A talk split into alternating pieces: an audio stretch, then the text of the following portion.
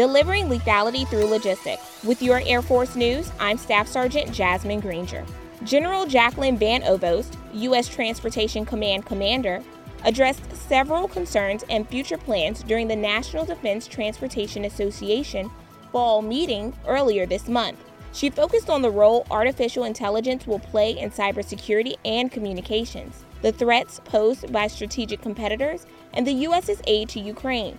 Today, our logistical prowess remains on full display as we balance the rigors of our global mission while ensuring Ukraine receives the aid necessary to defend their nation.